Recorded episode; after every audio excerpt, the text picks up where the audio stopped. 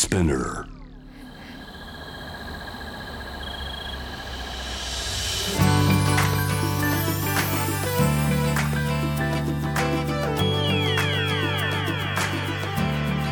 エネオス フ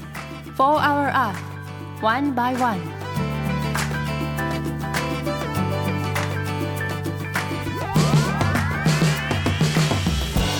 エネオス フォーアワー Earth One by One、 ナビゲーターの堀田茜です。この時間はより良い未来に向けてさまざまな取り組みをされているゲストを招き、新たな社会常識の一つとなる エスディージーズ について皆さんと一緒に理解を深めていく時間です。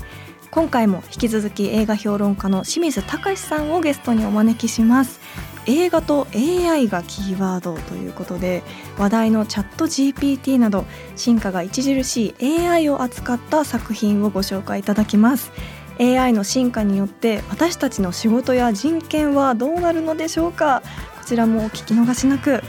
地球の未来を考えるこの番組は エネオス の提供でお送りします。エネオス はにせんよんじゅうねんまでに自社で排出する シーオーツー の量をさまざまな取り組みからプラスマイナスゼロにするカーボンニュートラル企業を目指していて、私たちの未来に不可欠な脱炭素循環型社会の実現に向けて具体的な取り組みをされているそうなので、そのあたりも番組で分かりやすく紹介していきたいと思います。そしてこの番組は ジェイウェーブ をキーステーションに エフエム ノースウェーブ、 ZIPFM、 エフエムはちまるに、 クロス エフエム、ジェイエフエルご 局をネットしてお送りします。 エネオス For Our Earth One by One。 This program is brought to you by エネオス。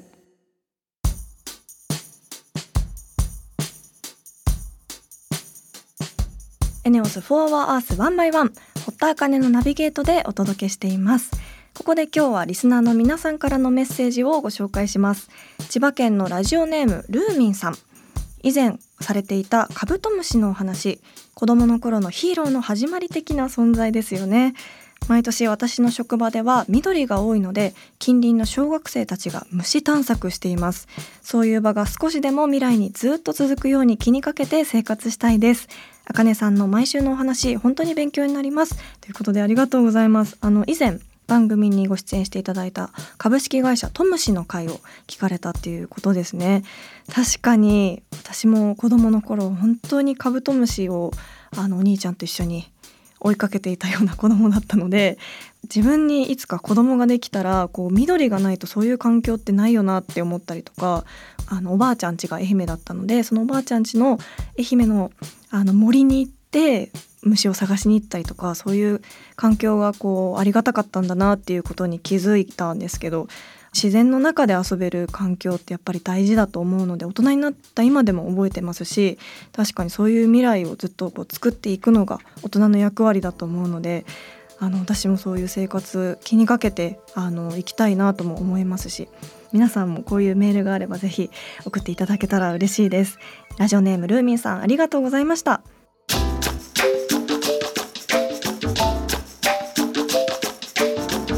エネオス フォーアワー Earth One by One。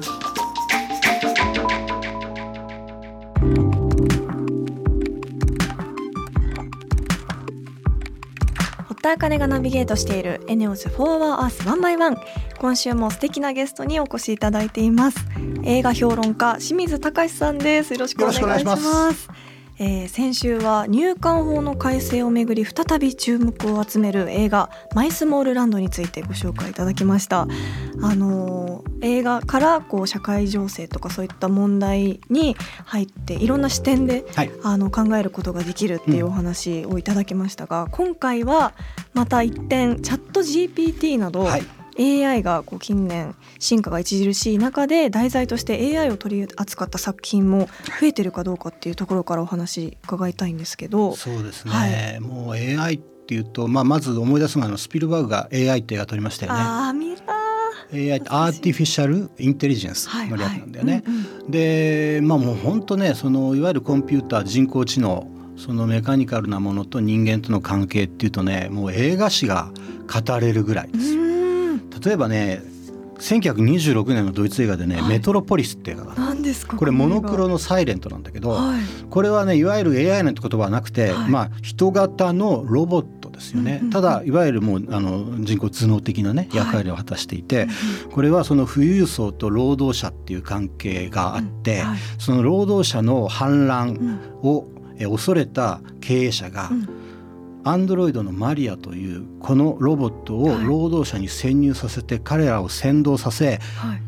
暴徒化させ、そして自分たちの方に引き寄せていこうとするっていう話なんですよ。すごい。今ね、はい、これもう約ひゃくねん近く前ですけれども、舞台がねにせんにじゅうねんだいの映画なの。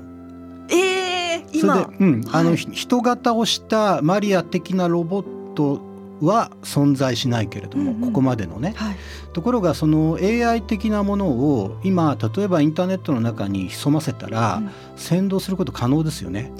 全然可能ですね。例えば某国が戦争中に自分たちのプロパガンダに引き寄せるために、はい、国民を信じさせる情報を流すとかね、はい、そういうもう本当大元ルーツみたいな話ですよね。はーすごい。それがひゃくねんまえに撮られてた。でさらにもうちょっと時代を、えー、近年に近づけてごじゅうごねんぐらい前ね、うん、せんきゅうひゃくろくじゅうはちねんにせんいちねん宇宙の旅っていうのがありましたね。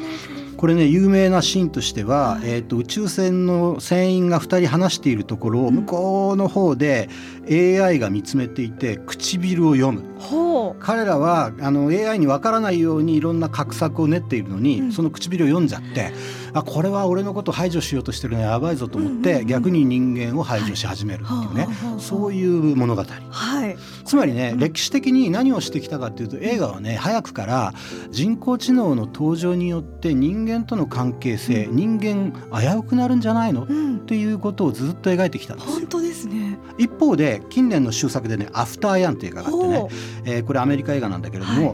い、エーアイ とか人工知能っていうと何かこうスペクタクルな壮大な特撮があってみたいなイメージがありますけど、うんうん、このねアフターヤンはねすごく地味、ほうほう、小津安二郎が撮ってるかのような、はい、まるで東京物語かのような静筆なタッチで、うんえー、これも近未来が舞台なんだけれども、ある家族のベビーシッター エーアイ でヤンというね、はい、人間そっくりのもう人型ロボットじゃなくてもう皮膚も人間で、えー、ところが、ね、それがある時ね停止して動かなくなっちゃう、はい、そうするとね家族はね今まで子供たちも仲良くしていたロボットがいなくなることによって寂しくなってどうしようっていうふうに戸惑い、はい、ある時ね気がついたんだけれども、そのヤンの中にね家族の記録をね残しているメモリーがあった、うんはい、それを発見した時に、うん、日常何気なく過ごしていたものがそのヤンの目を通して些細なことが実は家族にとって大事だったんだってことを気がついていく。えー、あのねこれはすごいポジティブな エーアイ の機能ですね、はい、そっちなんか私あの半地下の家族みたいにそのあの エーアイ のベビーシッターのロボットが、うん家族をなんか占領していくみたいな話になっていくのか、あのそれはターミネーターだよね。あ そ, うあのそういうあの映画もあるけれども、はい、一方で人間と仲良くしてむしろ人間の役に立つっていうような存在だから結構二極化するわけですよ。ハートフルな作品ですねこのアフターヤンは。でね僕はね チャットジーピーティー にせんにじゅうにねんのじゅういちがつに登場して今年の春ぐらいに新たに改良されて、うん、もう春以降はこのニュースで持ちきりみたいになっちゃって、うん、その開発のした会社の社長さんは日本の政府にやってきて、はい、何かこう日本うまくね入り込んで、うん展開しようとしているってニュースでもう日々話題ですよ。でそのニュースをチャット ジーピーティー のニュースを知った時に真っ先に思い出したのがね、はい、はあ、世界で一つの彼女という映画です。大好きです。あご覧になってましたね。はい、はい、これねちょうどじゅうねんまえに制作された映画、日本ではにせんじゅうよねんだったかな、はい、公開だと思うんですけれども、監督脚本スパイク・ジョーンズで主演がホアキン・フェニックス、うん、なんでこの映画を思い出したかっていうとね、はい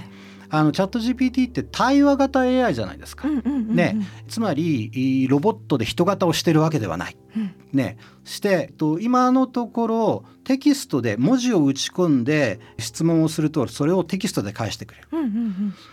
ところがねこれどんどんやっぱ進化していくとどうなるかってことですよ、はい、今後おそらくテキストというのは読まなきゃいけないし打たなきゃいけないし、うん、人間はすでにもう Siri っていう機能がスマホにあったりとかして、うんうんあのその進化系のように当然これからはテキストを超えて口頭で喋ったことが向こうでも声で返してくるっていうことに当然今後なっていきますよ、うんうん、でこの、はあ、世界で一つの彼女からじゅうねん経ってチャット ジーピーティー でしょ、うんうん、おそらくもうじゅうねん先っていうのは、うん、このはあのようなことが現実になっている可能性が高い。そしてねこの歯がね秀逸なのがね、はい、にせんじゅうさんねんっていうとスマホが登場してご、ろくねんですよ、うんはあその時点で、はい、えー、どうしてたかっていうと、あの完全ワイヤレス型イヤホンを入れて、うんうん、はい、スマホは今のスマホの半分ぐらいの大きさで、うん、さらに薄くて、うんうん、折りたたみ式になっている、うんうん、それをね、近未来のロサンゼルスでみんな持って歩いてるわけ。そして、えー、スマホって基本はみんな下を向いてうつむいて問題になってるじゃないですか、うんうん、ところがね、この折りたたみ式のスマホタブレットはポケットに普段収納しておいて、はい、あとはね、みんな何か歩いてる人はねブツブツブツブツ喋ってるわけ、はいはい、つまりその、えー、いわゆるアシスタント的な機能の エーアイ と エーアイ に質問して補助してもらったり癒してもらったりもする、うん、そしてこのね、主人公は当初はね、離婚して失意のうちに、うん、たまたまこの最新型の オーエスエーアイ を見つけて、うんうん、サマンサっていう名前なんだけども、はいはい、それを購入して、はい、で、まあ、いろんなことを相談する、仕事で手伝ってもらったりもする、うんうん、ところがだんだんだんだんあの気持ちが惹かれていき、うん、単なる エーアイ との関係ではなくて、うん、えー、いわゆる女性との異性とのこう付き合い方みたいなものを求めていって、うんうん、また エーアイ の方もその求められるものに応じて、うん、あるいは先んじてそれを答えてくれたりもする、うん、っていうような関係になり、うんうんうん、はい、そこから先はなかなか悩ましいんですよ。つまりその エーアイ っていうのは当然人間よりも学習能力や進化が早いから、はい、この主人公の男性では多分ね、物足りなくなってくるんだよね。そうするとそのあらゆる知能知識を詰め込んだ哲学者みたいな、うんうんうん、それも エーアイ 的な機能、はい、ネット上にある、うんうん、それと付き合い始めたりもするみたいなね、ほうほうほう。で、ある時あのサマンサは、はい、今何人と付き合ってんのって聞かれた時にろっぴゃくよんじゅういちにんってこと。そうだ、それはね結構ショックですよね。ショッキングでした、あのシーン、うん、それは近未来の人間でもう エーアイ、オーエス との付き合いが当たり前になっている男性でもやはりショックなわけですよ、はい、で、おそらくね今ね、あのチャット ジーピーティー の問題を問われる時に、はい、コンピューターは エーアイ は感情がないからって言い方をするわけ、ね、つまりそれは人間的なファジーな曖昧な何かを処理するような能力がなくて、すごくロジカルで、しかもネット上にある情報を元にして答えてるだけだからってことだけれども、うんうんうん、ところがその感情的なるものをプログラムすることは可能じゃないかっていう、ね、つまりその今疲れていると思ったら癒す言葉を投げかける、それを人間がどう受け取るか、それは感情的にすごくエモーショナルなものに感じるかもしれない、うん、はい、という、だから完全に人間にはならないかもしれないけれども、うんうんうん、人間の備えている感情的な機能を学習して身につけることは可能かもしれないですよね、はいはいはい、で、つまり、ね、何が言いたいかっていうと、うん、今あのハリウッドで、えー、脚本家の人たちがクリエイティブを侵食する、うんうん、あるいはイラストレーターが自分の画像が使われてるじゃないかって問題を起こして、はい、こういう著作権の問題っていうのはね、やはりねきっちり片付けていかなきゃいけない、ね、つまりそれがあの明確にこれはこの人のものを採用している使っているってことが分かったときに、うん、その著作権的な法的な対処っていうのは絶対必要だと思います、うんうんうん、でもね僕なんかねやっぱり ふ, ふと思い出しちゃうのはね、はい、小学校よねん世の時にねそろばんの授業ってあったんですよ僕らの世代、うんうんうんね、その時に暗算とかそろばんは大事ですって言われたんですよ、はい、将来も、うんうん、今誰も使ってないじゃん。確かにみんな計算機ですね。そうあのね小学校高学年ぐらいの時に出た電卓ってすごい高かった、なんまんえんとかした。そうなんですか。でも今スマホの中に当たり前に入ってるじゃないですか。入っちゃってますね。これねおそらくね半世紀もしちゃったら、はい、あとあのチャット ジーピーティー はみんな当たり前のように使いこなして、はい、みんなブツブツブツって話しながら、はい、問いかけて今検索当たり前するじゃないですか、うん、みんな話してて打ち合わせしてるとすぐ Google 入れるじゃないですか、はい、それがおそらく当たり前のようにチャット ジーピーティー を使うようになり、そっかっていう時代が来ることには備えなきゃいけない。はということは抗うというよりも、うん、うまく付き合っていくっていうことを考えるっていうことも重要じゃないかなと思います、うんうんうん、確かにあの大学のレポートとかでチャット ジーピーティー を使うか使わないかみたいな、使っていいかダメかみたいな問題結構議論されてますけど、なんか分かれるみたいね、はい、あの OK だっていうところと、うん、絶対ダメだよっていうところ。そうですよね、うん、でもやっぱそ う, うまく取り入れていかないとその電卓みたいに、うん、やっぱ私たちの生活に当たり前に溶け込んでいくものだからちょっと怖いですけど、あのちゃんとうまくこう付き合っていく手段をそれこそ大学とかで身につけていかないと、なんかうまく使えたもん勝ちにどんどんなっていくから、怖いものだけどなんか排除してちゃダメですよね。それをこう映画が何十年も前から教えてくれてるっていうことですよね、うん、まあ映画そのものっていうのがね発明品だったからね。うーん、そうか。あのせんはっぴゃくきゅうじゅうごねんにね、はい、出てきて、うん、つまりその科学技術の発明品として出てきた映画、うん、それ僕はそういう側面が大好きだったので、うんうん、なのでチャット ジーピーティー もそういうテクノロジーの進化っていうものを否定せずに受け止めていかなきゃいけないんじゃないのかなというふうには思ってます。なるほど。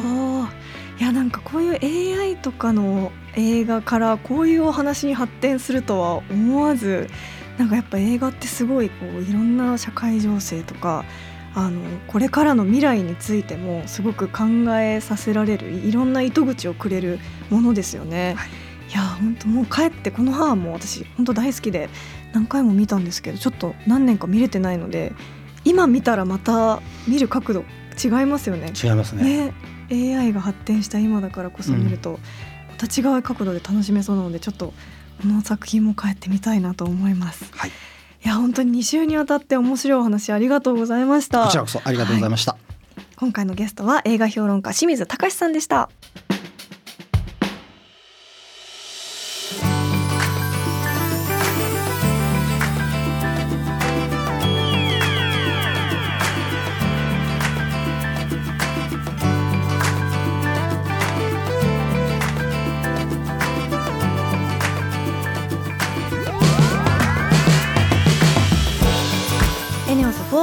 ワンバイワンエンディングの時間です。ここで私からのお仕事の活動報告です。来週しちがつとおか月曜日の夜はちじからテレビ東京にて放送の世界日本行きたい人応援団に出演しています、えー、日本のことが大好きな外国人の方の熱い思いを紹介する番組です。面白い番組だと思うのでぜひご覧ください。そして先週と今週は映画評論家の清水さんにお話を伺いましたが、いや本当にこうお話ずっと聞いてたくなるぐらい面白い話だったんですが、あのやっぱりこう映画をきっかけにその エスディージーズ のテーマとかをまたこうニュースとかとは違う角度であの見れるっていうのはすごくいいなと思ったので、またぜひお越しいただきたいなと思います。そしてここでリスナーの皆さんからのメールをご紹介します。ラジオネームあゆみさん、以前萩原智子さんがゲストで出た回とても勉強になりました。日本は森林率世界だいにいということを初めて知り、ご先祖様に心から感謝したいと思いました。蛇口をひねれば出てくるお水も普通のことではなく、とても貴重なことを教えていただきました。森林と共存できる再開発を目指していくにはどうすればいいのか、いつも疑問に思っています、ということでありがとうございます、えー、元競泳日本代表の萩原智子さんにあのお水のお話を伺った回がありましたけれども、私もあの萩原さんにお話を聞いて以降すごくこう綺麗なお水がすぐに出てくる環境って本当に世界でもすごく珍しくてありがたいことなんだなっていうのを実感する時間がすごく増えました。なのでなるべくこう洗剤とかを海にあのなるべく自然に帰るナチュラルなものだったりっていうものをなんかもっと徹底してやるようになったんですけど、あの気になる方は過去の放送も聞けるのでぜひこちらの回も聞いてみてください。ラジオネームあゆみさんありがとうございます。えー、このようにリスナーの皆さんも エスディージーズ に関する疑問や質問、普段している エスディージーズ な取り組みなどあればぜひ番組まで教えてください。メールはホームページにあるメッセージトゥースタジオから、ツイッターは番組名を検索してフォアワーアースの頭文字ハッシュタグ エフオーイーはちいちさん をつけてどんどんつぶやいてください。メールでのメッセージを採用された方には地球にも優しいバナナペーパーを使用した番組オリジナルステッカーをプレゼントいたします。なおステッカーをご希望の方はメールに住所とお名前の記載をお忘れなく。それではまた来週この時間にお会いしましょう。ここまでのお相手は堀田茜でした。